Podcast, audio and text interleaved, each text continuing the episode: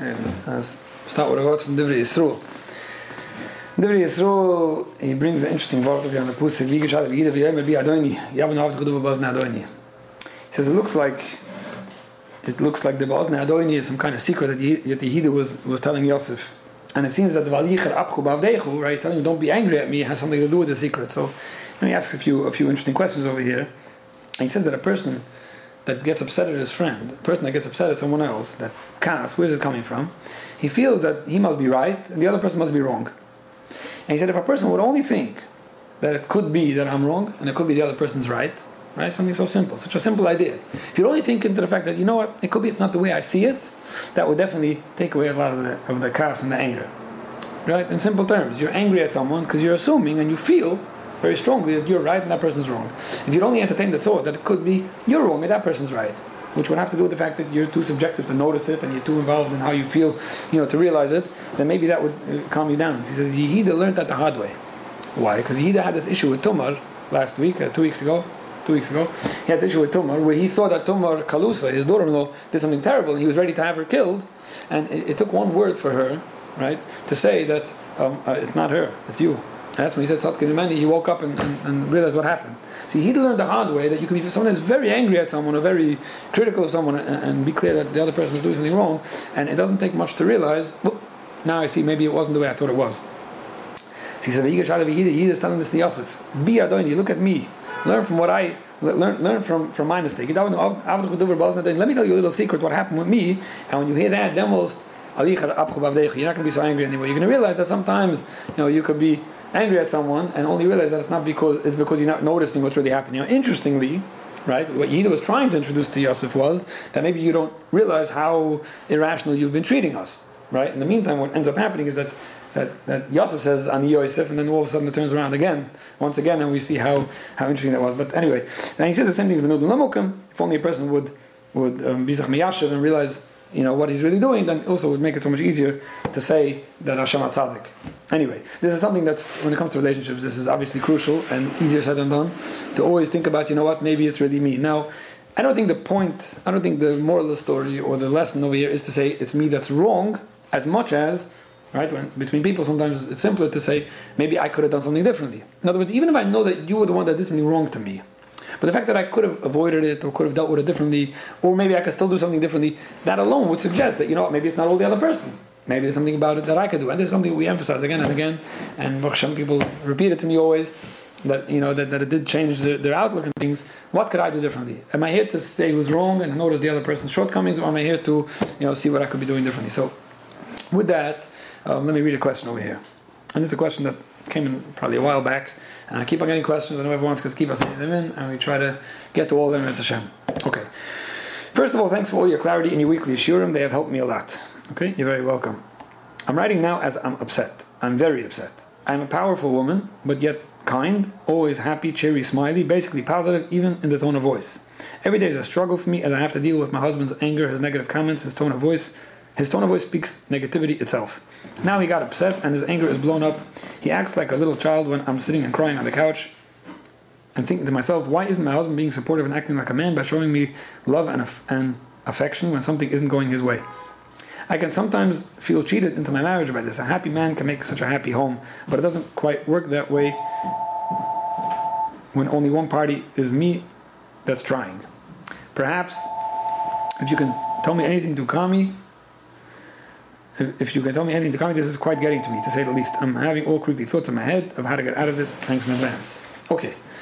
Well, so basically, somebody here is very upset and saying that they, you know, uh, if only I'd have a happy man that would make a happy home, and I'm the only one trying over here, and this is not working. Now, the first thing, let me just comment on, and I know this is maybe a little outdated, this comment even, but the fact that when somebody jot this down on, on paper or on email, and they started off saying, I'm very upset, I'm writing this when I'm very upset, is commendable. And I want to explain why, and I want, I want to know what we can learn from that. When you're upset about something, the first thing you want to do is realize that you're upset. Now, sometimes people don't realize that. They, they say, yeah, I'm angry. Yeah, they don't, they don't realize that if you're angry about something, it means that you're in an angry state of mind. It means that what you're seeing and what, the way you're expressing it, the way you're internalizing it, and hashing about it, and, and obsessing about it is all through the, end, the lens of anger. And if you'd only realize that, you might realize how it's distorting what you're seeing now. in front of you. Okay, so when somebody writes this and starts over saying, I'm very upset, and that's why it's coming across, I don't know if that's really what, the, what this questioner meant. I don't see much of a question really over here, but, um, but I'm just saying it's important to realize that what you're seeing and experiencing is when you're upset and when you're angry, and it could be a little distortion. And sometimes people don't realize that. Sometimes people don't realize things. Only look, you look back and you see it then, like, oh, I, I, must have been very upset if I was thinking that. You see something you wrote to someone, or you see an email you wrote, or, a letter or something, and you read, oh, I must have been very angry and I wrote that. Well, you didn't realize that when you're writing it. Maybe, maybe even just prefacing it by saying, I'm very angry now, so please understand that what I'm saying now is coming from the way I feel. Even that would, would sometimes uh, make things easier. I, I read a book recently where somebody wrote an introduction, something like, um, I wrote this book many times, and after each time I wrote it, I got the feeling that it wasn't good the time before. And even now that I'm writing it now, I know that in a short while I'm going to say that the same. I'm going to say that I feel the same way about what I just wrote now, and yet I still think it's the right thing to move on and not be held back by that. And you know, it just goes to show how sometimes you don't even realize what you're feeling, but you know at least that you're going to feel that way. Anyway, that's something that's. Um, it helps us think twice before we say things and do things if we know that we're angry now. Now, it would be great, it would be great if your husband, Mrs. Questioner, if your husband would make the home happy. Wouldn't that be great? I mean, everyone, everyone, right? Everyone would appreciate if their spouse made the home a happy home, and I'm sure everyone, and I mean it when I say it. I don't mean to be sound um. Everyone would appreciate if their spouse did more to make their home even happier. And very often it's legitimate, and the husband is the one that could or should, in this case, be doing things differently. Um, making a home a happy place, first of all, is a joint effort, which you know she did acknowledge that you know she's ready to do her part. But I'm saying the point is that you have to make sure that you don't think it's someone else's work. And even when someone else should be doing the work, the question is, what could you do to even get that person to put in the work? In other words, aside from just waiting for someone else to do something, already being a mistake, you know, but, but maybe even maybe even the part that someone else could be doing, there's something that you could do to help it happen. Now, are you responsible to make that happen? No. Do you have to do yours? Do you have to do something to get the other person to take care of their responsibility? No. But maybe you could, and that's definitely what you want to do instead of just um, being being victim. Now, I do want to address for a minute this husband. Okay, I don't know who this husband is, obviously, and I have no idea if the way it's being, the way the situation is being presented over here is anything to do with reality, everything to do with reality or not, or he would have a whole different picture. It doesn't matter. I'm talking to people out there, maybe myself included, and I, and I mean what I'm saying now. Very many people do scream and do yell at their spouse and are negative and do walk around with an angry face and get angry about things and they're going to justify it. And they're going to keep on saying, yeah, I'm angry because of this, I'm angry because of that, and this should have been that way. And I, yes, and don't tell me not to scream, and I'm going to be upset, I'm going to tell you. You are breaking your home. Now, this is something that the wife could tell the husband, and this is something that I, I see very often. This this problem here. You know, you tell someone they don't hear it, but if anyone's if anyone's hearing this, if anyone's hearing this, and, and just in the past week talking to people alone, there are many people who I've heard situations about which I would wish they would hear this. If you're screaming, you're raising your voice, you're, you're picking on things, you, are making arguments with all the justification in the world, you're breaking your home. Nobody wants to live with somebody who's yelling, and here you have somebody writing it out clearly, right? Nobody wants to live with somebody who's negative and angry.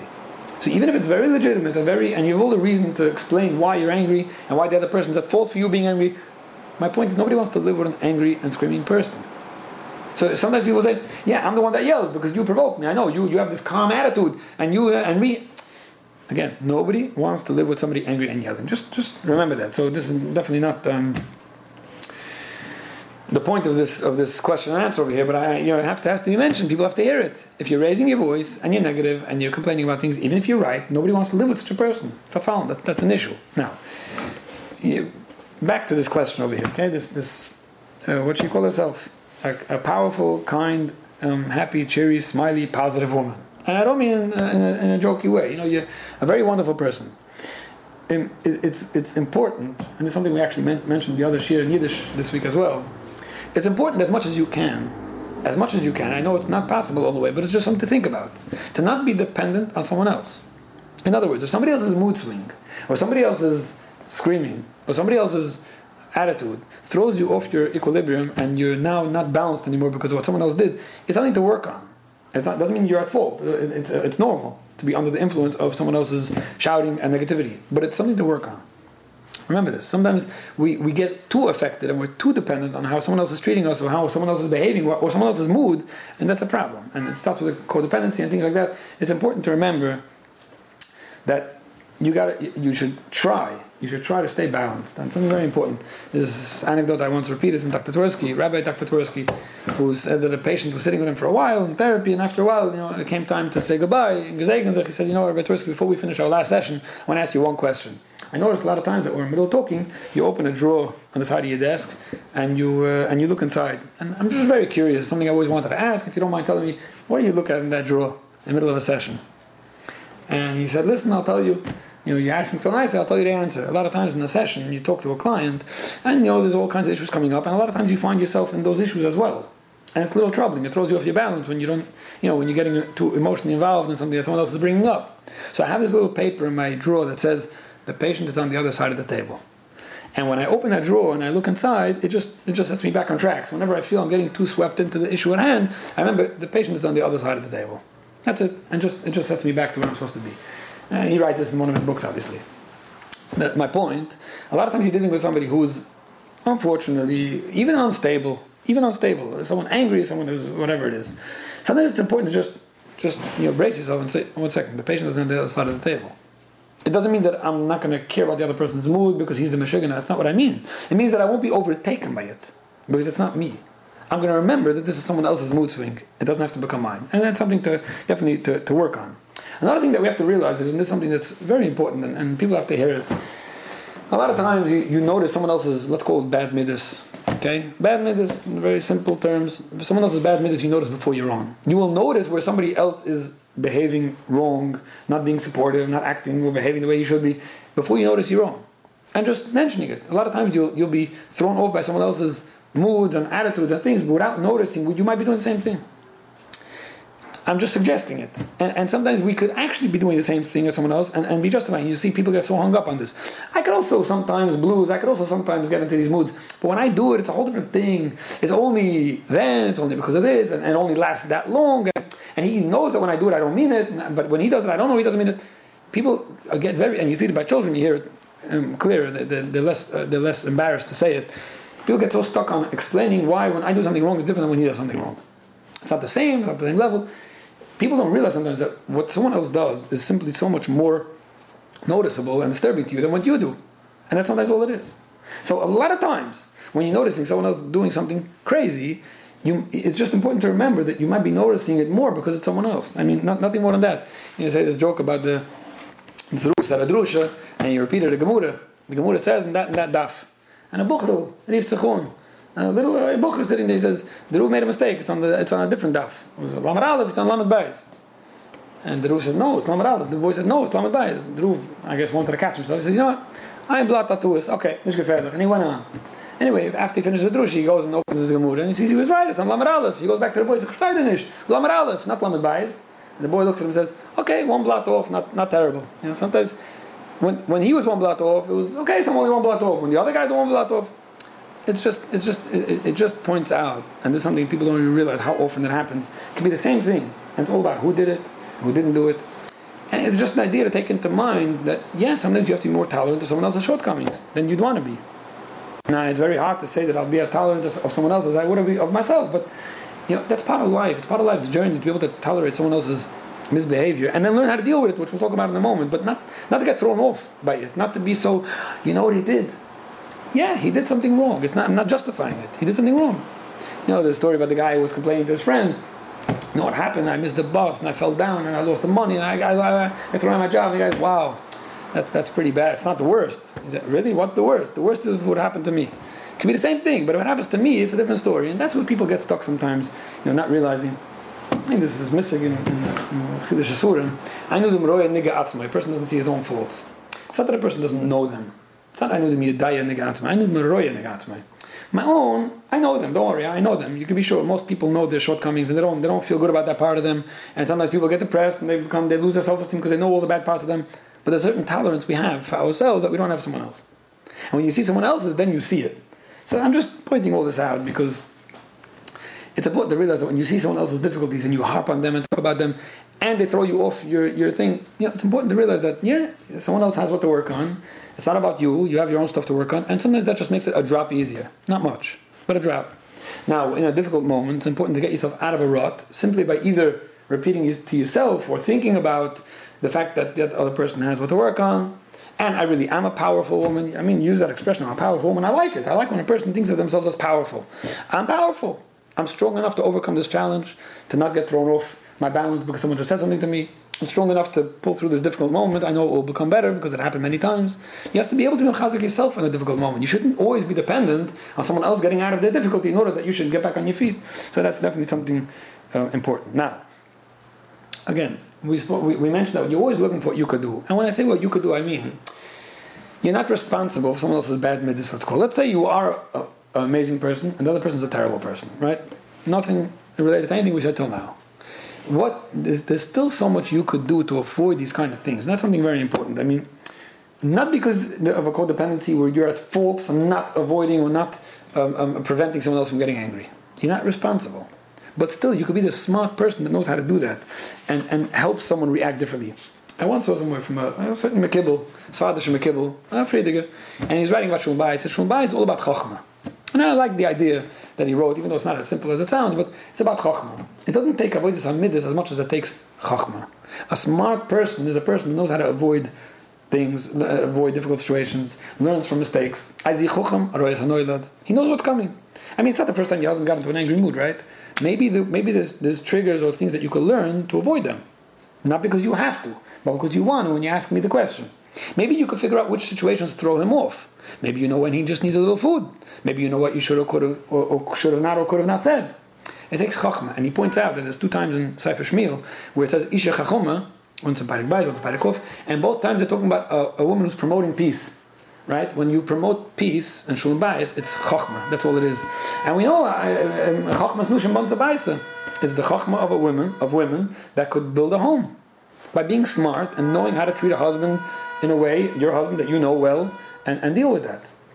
And this has nothing to do with women. I'm not saying now that every husband should say, okay, well, chachmas go ahead, make shalom bayis over here, avoid getting me angry. It's everyone. I mentioned not too long ago in the drusha, uh, Alshich in Mishle, right? Ktsara Paim Yasa Ivedas, uh, Pusik in Mishle, Alshich says that that if a person's a royas anoidlad, he knows how to avoid difficulties. So even if the other person is the bad or angry or mean person, a lot of times he says Reuven is the person doing the avla, but Shimon is at fault, and he's the one that the Eibishter will hold accountable because he should have known that Reuven is going to lose himself now. So again, uh, you know that's uh, We're not here to point fingers and say, "Well, it's your fault that he got angry." It's nobody's fault that someone got angry. And, and I, I, said earlier that if somebody's angry at home, then he's breaking his home. But sometimes just the chachma of knowing how to deal with a katzara payim, right? And that's something that could that could really um, change things and something to think about. Now, I will say as, as much that in a difficult moment, or when you're dealing with somebody who's emotionally driven now, or somebody who's often emotionally wired, don't talk logic, don't debate, don't point out to your husband how wrong he is for getting angry. Don't try to don't try to prove how unfair he's treating you and how his behaviors aren't rational or realistic. When you talk logic to emotions, we spoke about that many times. You just get nowhere. You just make things even worse. So that's definitely not something to to try. And like I like I said earlier, everyone has their work, everyone's on their journey, and, and sometimes you know tolerating a spouse and being nice to a spouse, and understanding of a spouse is, is part of what life is about. You know, that's part of the work we have. Now, of course, there are situations that are that are intolerable, and nobody's here to just suffer their way through life. But if you could do things that are better and deal with it, even if you're dealing with someone who's not so easy, that's that's part of your work in this world. That's part of making a relationship work and yes, chachmas nushim I do believe that if someone in this situation or a similar situation would really put the effort in, I really believe they would make things much better. I believe they would really have that bonsa baisa. It's not about, you know, but David, I'll, I'll survive. I do believe that if one person puts in the right work, and sometimes you need guidance to figure out what could I do, what shouldn't I do, uh, what went wrong, let me talk to someone objective, someone knowledgeable. I do believe that if one person puts in the right amount of work, in, in most situations, let's say almost every, oh, most situations, you can really be bonsa baisa, uh, a home of shulam bayis, a hava, achva, shulam you know, with happiness and, and, and something that could really last.